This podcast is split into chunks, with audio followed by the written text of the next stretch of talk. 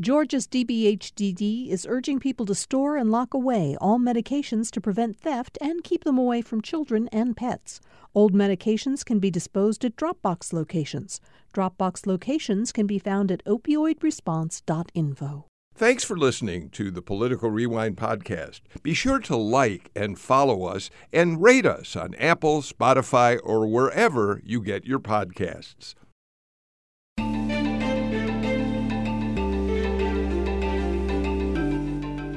Welcome to another edition of Political Rewind. I'm Bill Nigut.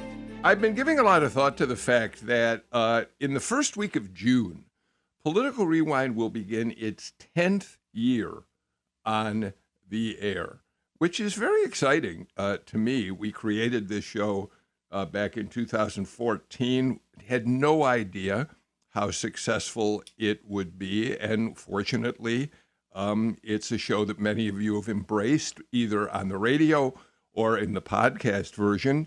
And and so I, as I thought about that, I realized that in those many years, we've developed a pool of remarkable panelists, more than three dozen people who uh, we call upon to do the show. Sometimes um, some of them are much more regular than others, but it's a pretty big network of interesting, smart, uh, thoughtful people who come on the air to talk with us about politics. Excuse me. But I also thought about the fact that we don't talk about who we are on this show very often. And I think that at times that's an important thing to do because when you hear someone express a, a position on a particular political issue, it's easy to pigeonhole them. You decide they're either liberal or conservative, they're red or they're blue. Um, and it and once you do that, you decide whether you like them or you don't. Uh, the reality is, though, that uh, all of us are much, much more complicated and complex, uh, much more, I think, um, uh, uh, fully realized people beyond our narrowest political views. And, and it strikes me that every now and then we should give you a chance to know more about the panelists on the show. And this is a particularly good time to do that, I think, because we're sort of in a holding pattern on some of the biggest stories in the news. So, for instance, we're still waiting for the United States Supreme Court to issue a ruling on mifepristone, the abortion pill.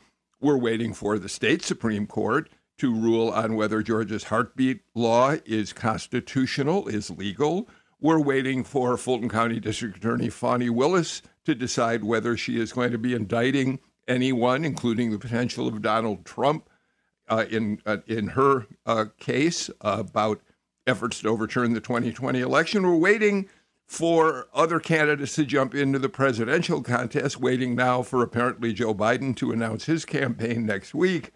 Ron DeSantis hovering in the background. So, with all the waiting going on, this is a great day to talk about the people who we love having on this show.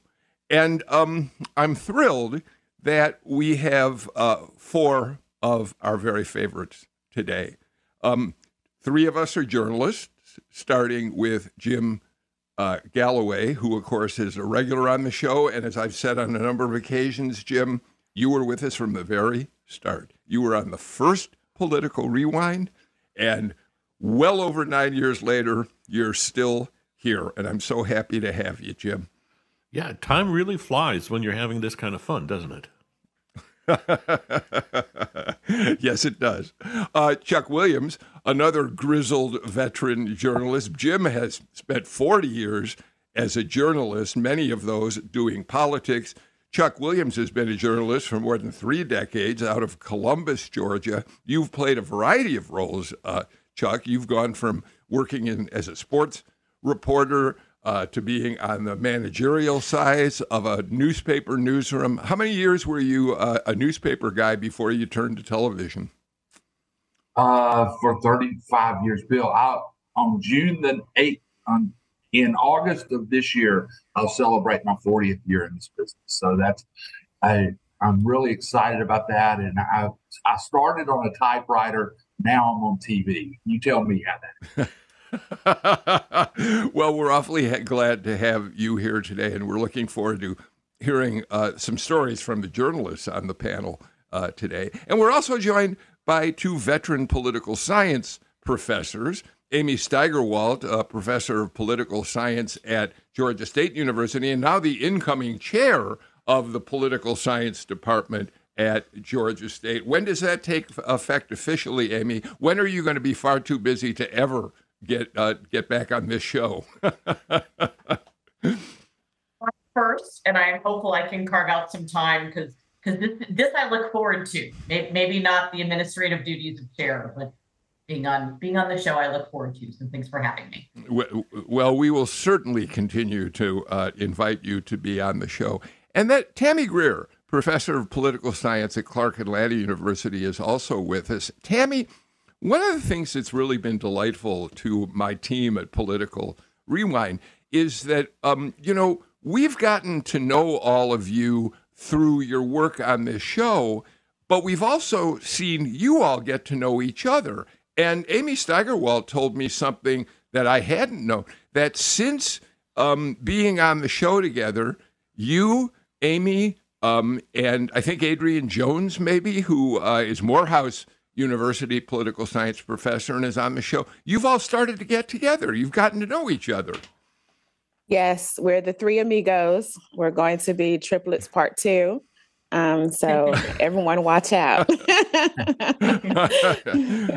well, well, Tammy, we're very, very happy to have you here. So I want to start with a little bit of personal journey.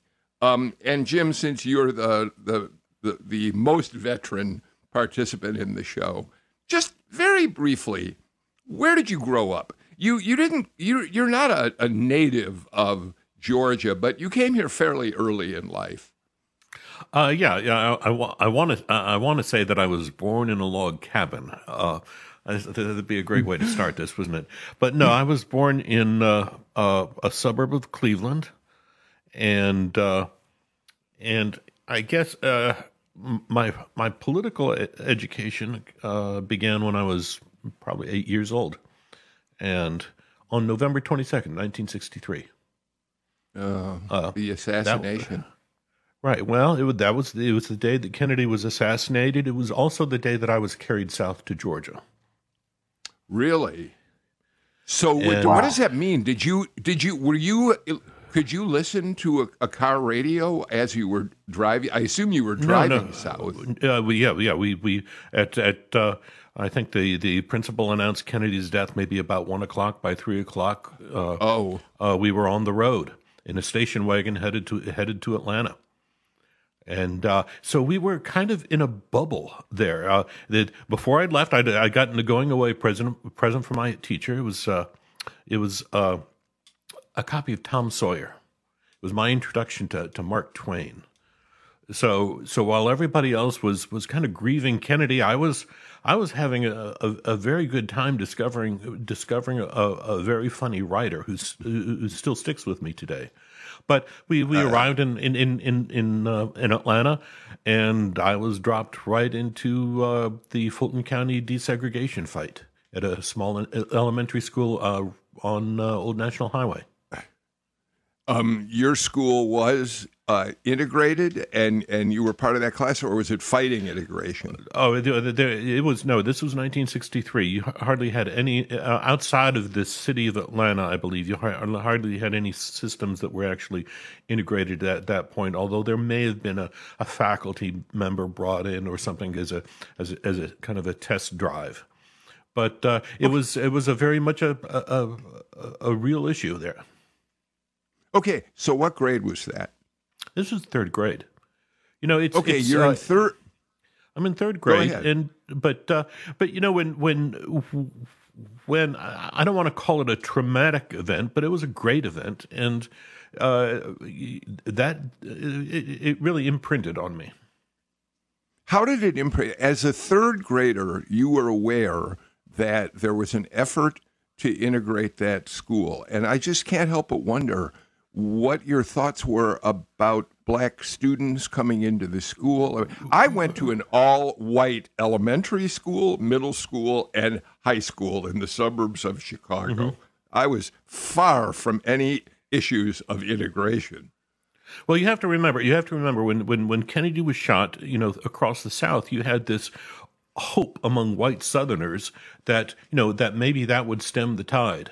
Uh, and and and that Lyndon Johnson would come in and, and, and save them. He quickly disproved that, but you know, it's uh, it was it was it was brought home to me in a very elementary school sort of way. You know, I was introduced to my class, to Mrs. Cobb's third grade class, and uh, uh, and and later that day, uh, uh, we boys adjourned to the boys' room, and I was thoroughly interrogated as to whether I loved black people or not. Uh, although it wasn't wow. phrased quite that way. Um. So, th- thank you for sharing that. I want to hear more about uh, your stories uh, once you became a real Georgian. Chuck Williams. One of the things that's interesting about Galloway actually moving to the Atlanta area on the day of the assassination is that he came into a state that had overwhelmingly elected John F. Kennedy in 1960. He was a hero to Georgians. Um, but you're you're a Southerner, Chuck. I think Alabama, but a native of Alabama, right? And then came to Georgia.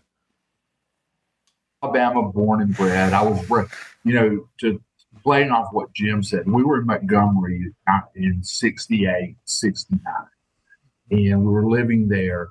And my dad was an attorney, and um, my parents made a decision to pull me out of Montgomery Public Schools and put me in a private school. Shortly after that, we moved to Eufaula, Alabama, about 90 miles away on the Georgia line. And I stayed in private school all the way through graduation, what you would call today a segregation.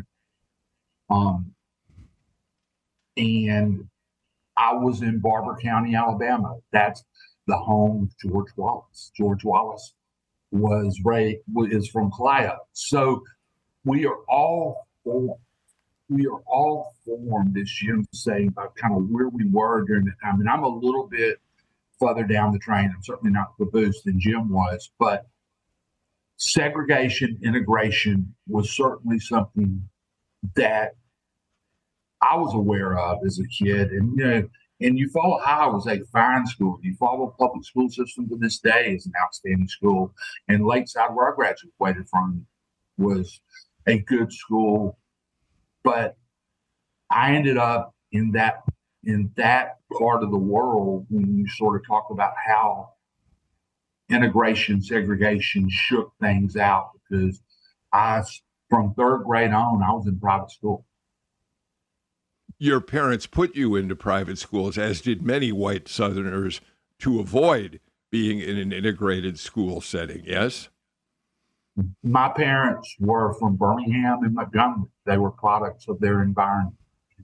Um, you know, and there I'll probably get to it later in the show, but there's a piece of that that kind of goes to how I started to look at politics and people once I got to college, I went to Troy to Troy State University, now Troy University, and you know, but I had not attended school with an African American from kindergarten through the twelfth grade. It, I, it, you know, you talk about people that go to historically black colleges and universities that may not have, have I mean, I've got friends who came out of uh, came out of segregation who attended all black schools their entire their entire educational career and kind of my my my experience was the exact opposite. Tammy what's fascinating to me about both jim and uh, chuck is you know for someone like me who grew up in the north away from the whole issue of school integration again despite the fact i grew up in an all-white school system um, it, it's interesting to think that we actually know people like a Jim and a Chuck who lived that experience um, when uh, they were children and, and the impact that it, it can have on you. Tell us about your story. Um, so I grew up on Galveston Island, which is an actual island um, um, off the coast of Texas. Um, and um, I like to say that we grew up, everyone as an amateur meteorologist, so we can understand the hurricane season and how things flow. Um, we, uh, my family is huge, um, humongous, uh, take up most of Galveston, I think. Um, and, you know, all I knew is community um, because we it's such a small place. Everyone knows everyone. You go to the um, all of us went to the same one public high school that we had on the island after segregation. Um, and so when my niece went to high school, the teachers kept calling her Tammy because she looks like me, and you know, it, it, it it's the same. Um, I find it interesting to listen to Jim and to Chuck because um, my dad um, grew up um, and he, uh, at the time, um, his Galveston was segregated when he graduated high school. Um, and um, they had they gave them a choice his his senior year whether he could go to the integrated school or be the last graduating class from the segregated school. Um, and my dad chose to stay at the segregated school um, to be part of the the final class. But it's interesting to listen because even though Galveston is a small place, um, and now everyone knows everyone. Um, my dad uh, grew up with um, my grandmother and his dad, but my grandmother, um, my dad's mom, passed for white for her entire life, and for and but she was very clear she was black, but she passed um, quite often because it was convenient at times and it allowed for her and um, my dad to go to different places. Uh, but then um, I realized as an adult that my father, for his entire life, uh, was sad because his his father couldn't go with them to places um, because he was um, very much a brown skinned man, um, and that had a, a great impact on my father. At the same time, what I saw from my grandmother, from both of my grandmothers, and even my great grandmother, who uh, passed at 101. Um, my other grandmother, the one that passed for white, lived until she was 93. And um, my mom's mother, she is 90, and next week would be wed 65 years. What I've realized from all three of, you know, the matriarchs in my family is that all of these challenges that come to us, um, particularly Black women, you know, they never took it as an opportunity to just sit and to be angry about it and to use it as a reason not to. Um, I've witnessed perseverance, um, regardless of race, sexism, colorism. I've witnessed um, still having the sense of community, still having um, the patience to be amazing mothers, um, and you know it's it's it became a way of life. It also became uh, a testament to what you can do when you focus on the positive. Tammy let me just follow up if i may about that. You your mother was light skinned enough to pass for white you say she never did that intentionally. So what you're suggesting is she allowed people like if you wanted to go to a restaurant she allowed people to believe she was white. She never went out of her way to uh, to tell people she was uh, white. Is I I think what you're saying? Yes. Correct. Correct. She was. But what's, my what's, grandmother was very bold that way. Um. Okay. So what? What? I, I can't help but think about that remarkable um, Netflix movie, Passing, which is the story yeah. of a dark-skinned uh, a black woman and a light skinned black woman and their their extraordinary friendship, um, but which is so tainted by the fact that the lighter skinned woman uh, really does try to pass as white whenever she can. And we learn in that movie how, how difficult that can be. Was that traumatic at times for your mother?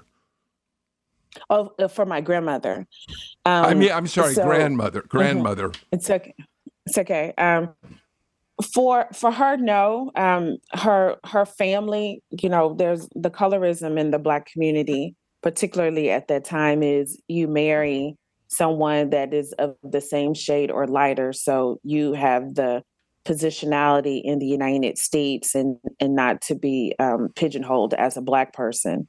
Um, my grandmother though did the opposite of what the rest of her family did, and she she went the opposite direction. Um, so what she did was she she understood the realities of of colorism, um, and she she just felt that you know she would take advantage of what she could take advantage of, yet she still was very clear that if she was asked about it, that she's a black woman. Oh, thank you for sharing that with us, and, and we'll talk more uh, with you in just a minute. Amy Steigerwalt, um, you are a, a, distinguished professor at Georgia State University, have been obviously having a an outstanding career being the incoming chair of the department. But how did this all start for you? No one ever believes me but I am actually originally from Georgia. I was born at Northside Hospital and uh, grew up here. Uh, my family, though, is from so my mom's family is all from Boston, and my or outside of Boston, and my father's family is from outside of Allentown. And my dad was actually one of the first people that worked at the CDC uh, when it was first started. So he was there for his whole career. I think it was like 42 and a half years or something. Um, and so that's how we, that's how sort of my family was here. But so I was born here. Um, I cannot fake a Southern accent to save my life. This is me talking slow. um, in eighth grade, I was asked to bring by the teacher to bring in my birth certificate because no one believed me that I could possibly be from the South, um, even though I was. But so um, I was here and then went to Emory and then went and got my um, doctorate, though, at uh, University of California, Berkeley and then we were sort of all over the world. And if you would have told me when I left that I'd be back and living four turns away from where I grew up near Stone Mountain Park, I would have laughed at you, but there we are. Um, it was sort of amusing when we realized that we bought a house that was right by the spaghetti factory, which is where my family would go for all of its um, you know, different things. So obviously, by the time I was going to school, I had a very different thing. We were obviously completely integrated. I was in Gwinnett County, which um, it was, you know, even back then, uh, so this was you know, of 80s and 90s, was one of the fastest growing and had, you know, uh, particularly large uh, sort of uh, Asian, Southeast Asian populations, things like that um, I was going to say sort of my experience, I guess, was a little bit different. And I mean, I've mentioned this on and sort of been hinted at, but um, I was one of four Jews in the entire school. And so that was sort of a its own thing, um, you know, sort of in that, but, you know, at least there was that, but it, you know, because that, that would bring up sort of some interesting things of, you know, people wanting to know. I, I was asked one time actually if you had horns because people had been taught that. So that was kind of a, a fascinating one, but definitely a wildly sort of different experience. Um, but my dad was interested. He was one of the first people actually really to lead. So he's from sort of the Pennsylvania Dutch, uh, you know, which of course is German community. Um, and actually, my grandfather, I didn't realize this until I was older, but his um, nickname was Dutch, which I knew, but that was because when he went to kindergarten, he only spoke German. So even though the family had come over in like the 1700s, everyone in the community still spoke German. My like they actually lived in a line, like my grandmother and then her brother was on one side and my grandfather's sister lived on the other side and they were all sort of in a row, like literally sort of everybody lived there and the houses are all still there that they built by themselves after going and cutting down trees and then doing it. So it's um, sort of a wildly different experience in that way. So, Amy, um, being Jew- uh, one of four Jewish kids, uh, you were subject at times to uh, maybe not overt anti Semitism, but people who were p- perplexed by just what it meant that you were Jewish, or did you experience overt anti Semitism?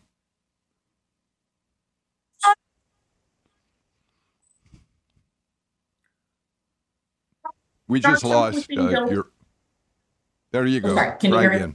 Okay. Uh, when when the temple that I went to when I was growing up was first built, um, Temple Bet Jacob, uh, sort of out in Snellville, Um, it was, I mean, I'm not sure. I guess there were Molotov cocktails that were thrown at it when they were in the midst of building it, right? And other vandalism and, and things like that. And so that certainly was going on. And what things that happened. Um, I mean, I did have a friend one time, we, we were on a field trip and she turned to me and said, like, you know, you're one of my best friends. And I said, yes. And then she said, but you know, you're going to hell, right? I said, that Yeah. that those two Yeah, things could be yeah. true. Um, I did have a teacher that made me feel he wanted to make me feel better, so he informed me that um, Jews got a second chance at Judgment Day.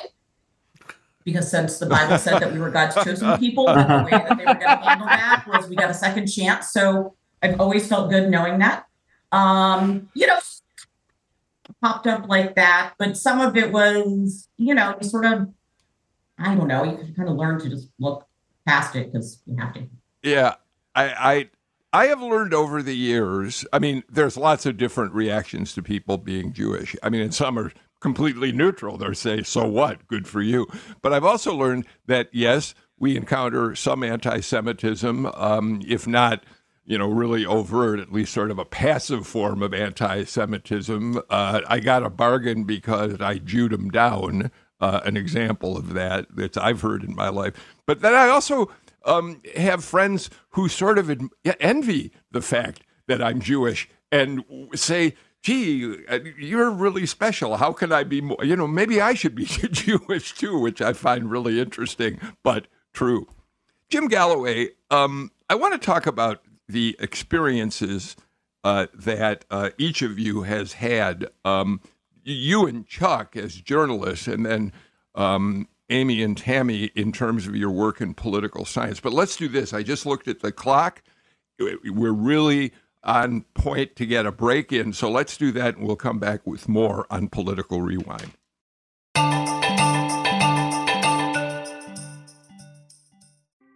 Thanks for listening to Political Rewind. If you like this show, you'll also like Georgia Today. It's a daily podcast from GPB News, bringing you compelling stories and in depth reporting that you won't hear anywhere else.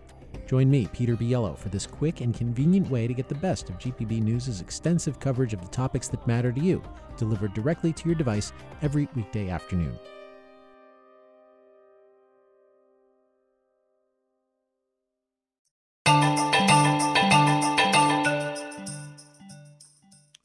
Jim Galloway, I think I am correct that in your first uh, job as a journalist in newspaper work, you um, were uh, assigned to the weekend shift and therefore had to spend some time covering the Klan.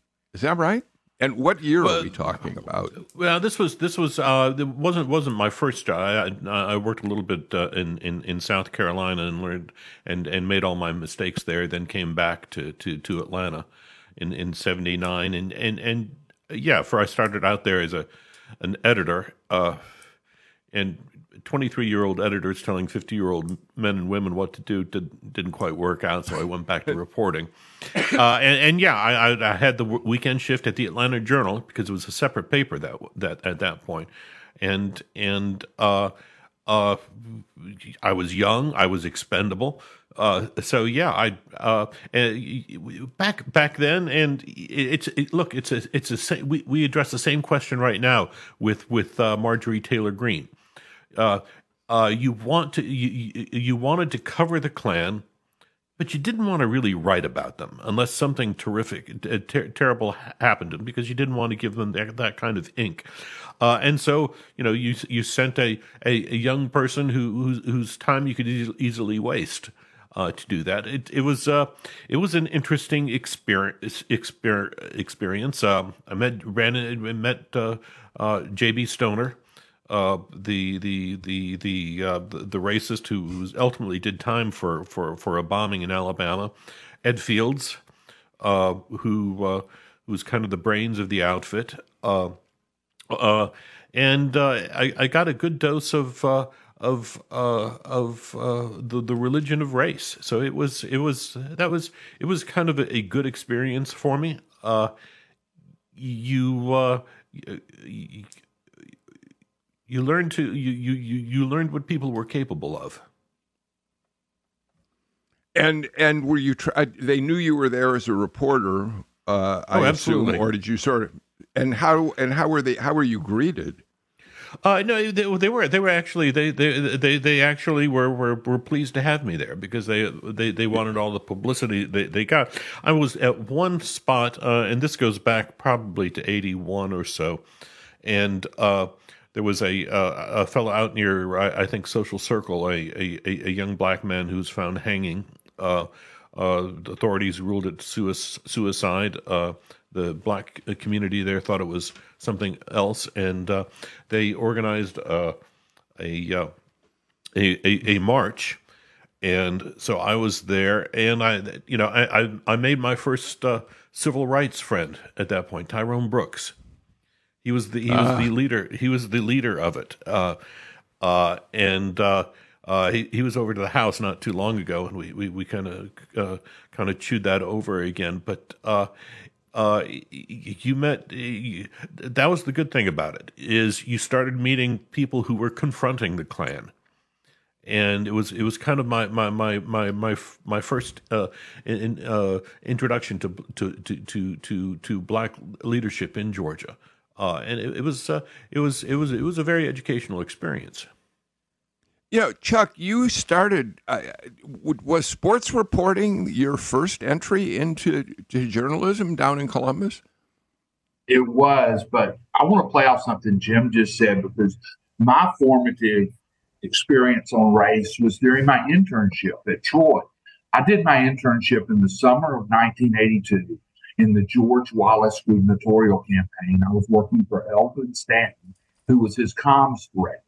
And I didn't realize then how much that played into where I am now and how I think because if you remember George Wallace in 82, he was running against Emory Folmar for governor of Alabama. Folmar was a far right mayor of Montgomery, very similar to some of the far right politicians you see today. And um, they called him the Maritolo. Um, and I was, I got to travel the state um, on my own and also with some journalists. There were British journalists that were in here working, following Wallace. He was being supported by the by a large number of blacks. He was the Democratic nominee. Um, I had two very distinct experiences on that campaign trail. One was in Talladega.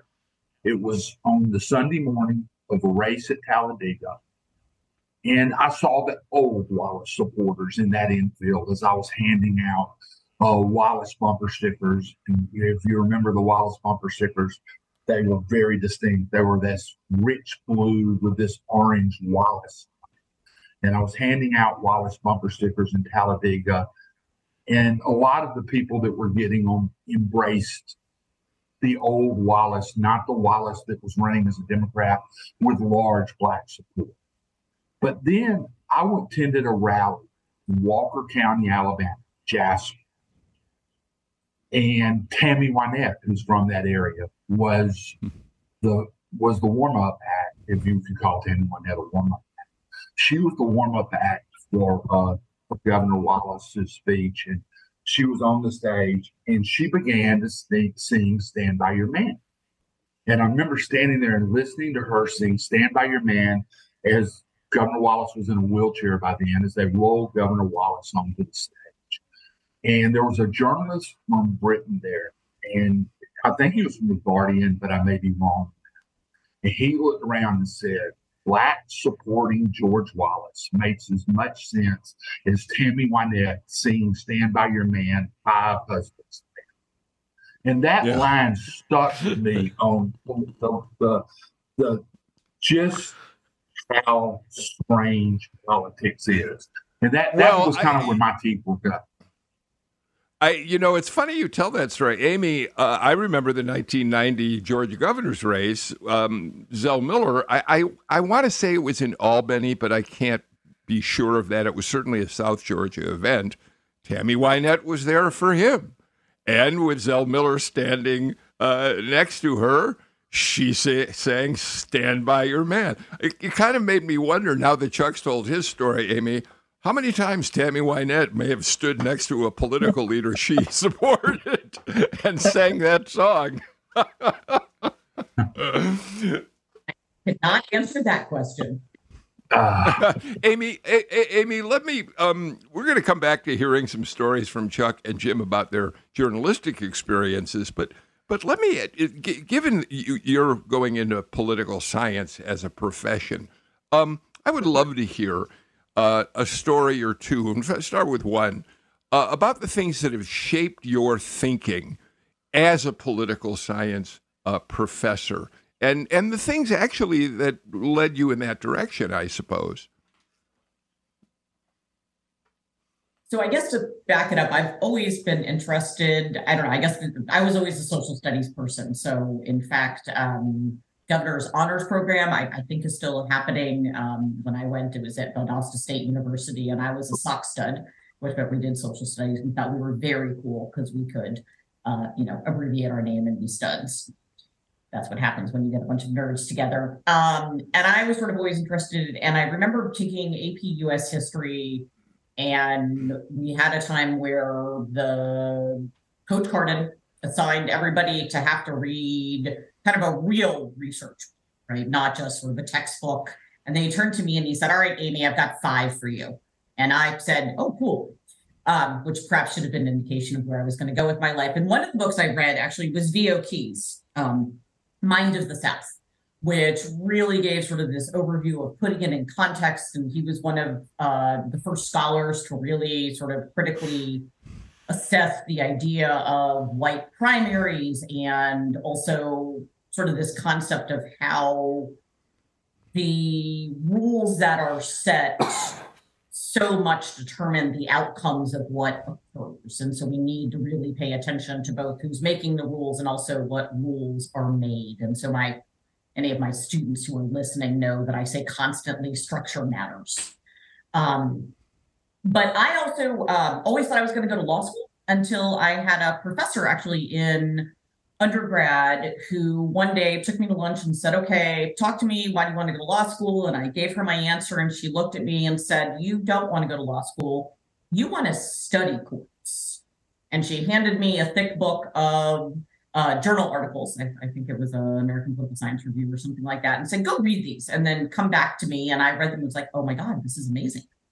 Like, wait, I, I can analyze this stuff. This is fabulous." And so there I was. the The irony there was actually Deborah Barrow, who at the time had was a professor at Auburn and was at uh, Emory guest lecturing, and the reason was because she was going to law school and then left academia and became a lawyer. And so one of her, I guess, last tasks while doing that was to convince me not to go to law school um, and instead uh, to study. And so I've always been very thankful that she did that because I I really like what I do. Well, uh, Amy uh, and Tammy, uh, I, I went to a website that I, I imagine teachers despise, rate my professors. Uh, but I do want to say, Amy, uh, that uh, here's one that I heard read about you. I love Dr. Steigerwalt. Don't expect to take her classes and not work hard, though. She expects a lot, but it is definitely doable. She is super accessible outside of class and will continue helping you generally un- genuinely understand. Um, sh- she uh, her data project is by far her hardest assignment, but she's a lenient grader and doesn't penalize quickly or too much.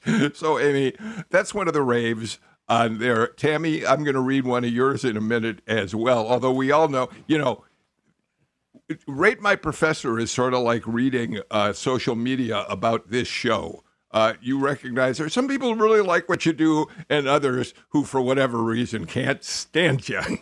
but Tammy, um, your path into political science is interesting to me um, because I suspect that it is um, p- part of what motivated you is is something that matters to you most of all, which is um, is civic engagement.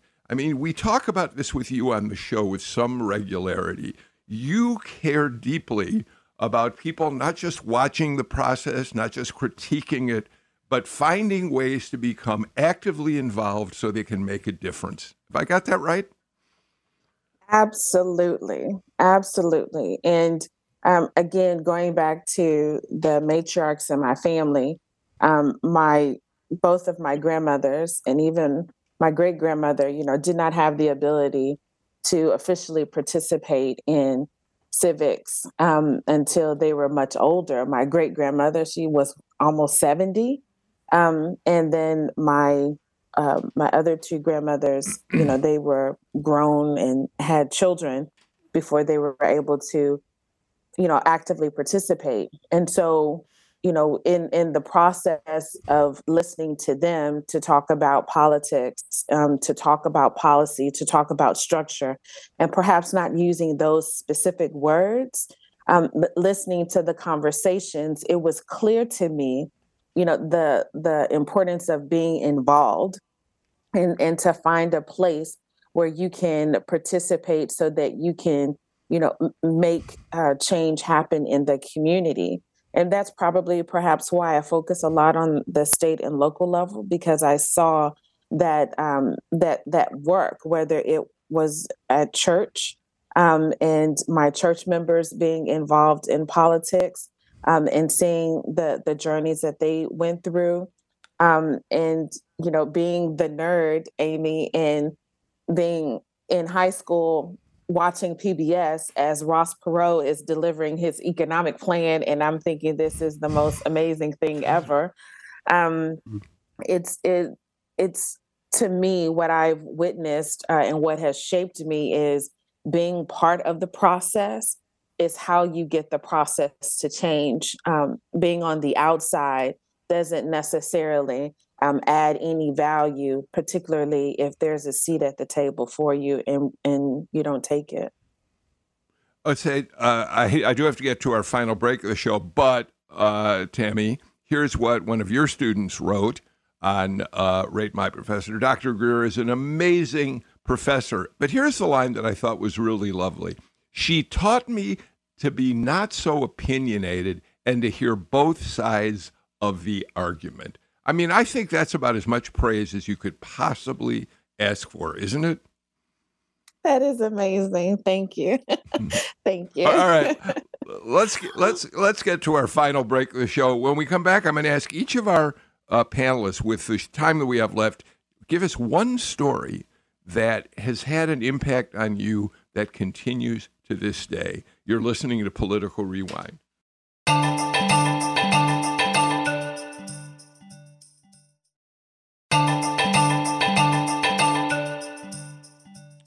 I think you all know we're in a pledge period here at GPB Radio. And typically, uh, we take uh, big chunks of time on Political Rewind to turn you over to our pledge team to ask you to please help support the programming that we're doing here at the radio side. Um, we're not doing that because our managers know that you really care about having a full show.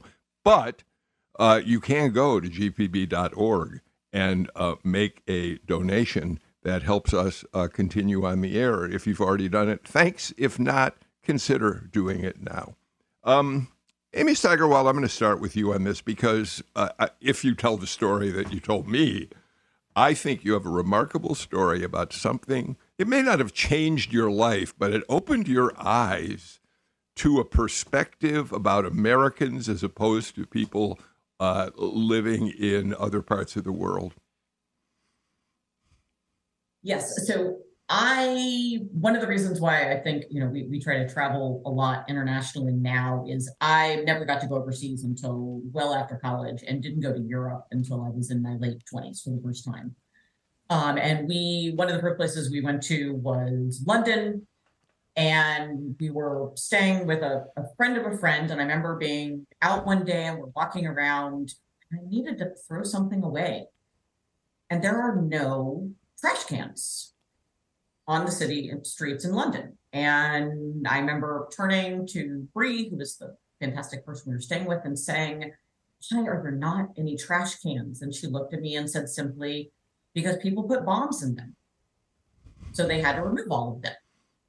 And that was kind of mind blowing. This this was post 9-11. This was we were now sort of supposedly, you know, thinking about terrorism and realizing like we actually don't in the United States live with it on a day to day basis in the same way that people do in lots of other places, right? That in London, the way that things are set up and and where it is is because yeah, that was kind of a really common occurrence. Um, a similar thing actually when we went to Israel and as we were you know first met our, our tour guides. They showed us the map of how long you had when the bomb siren went off to go to shelter depending on where you were in the country. And it ranges from about 15 seconds to 45 seconds depending on sort of where you are.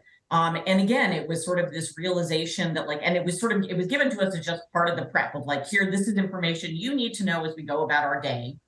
Just very matter of fact like this is just life. Um, which really sort of became clear when we sort of talk about things, when we talk about fear in the United States, that we honestly we we are very very lucky um, and don't really have the same view of it and, and comprehension. My very quick story about Israel and security is that on uh, one of the trips that I was assigned to go over there, uh, I was with a team and we brought a ton of gear with us. And um, we were going to uh, uh, uh, uh, leave Israel. We were at the Tel Aviv airport, and uh, the um, uh, guy who was driving, who was one of my partners from WSB TV, said, I'm going to pull up in front of the terminal so we can go in get our ticketing straight, and then I'll come back out and get the gear out of the back of the car. And I said, Rick, this is Tel Aviv. You don't leave things like that sitting at a terminal.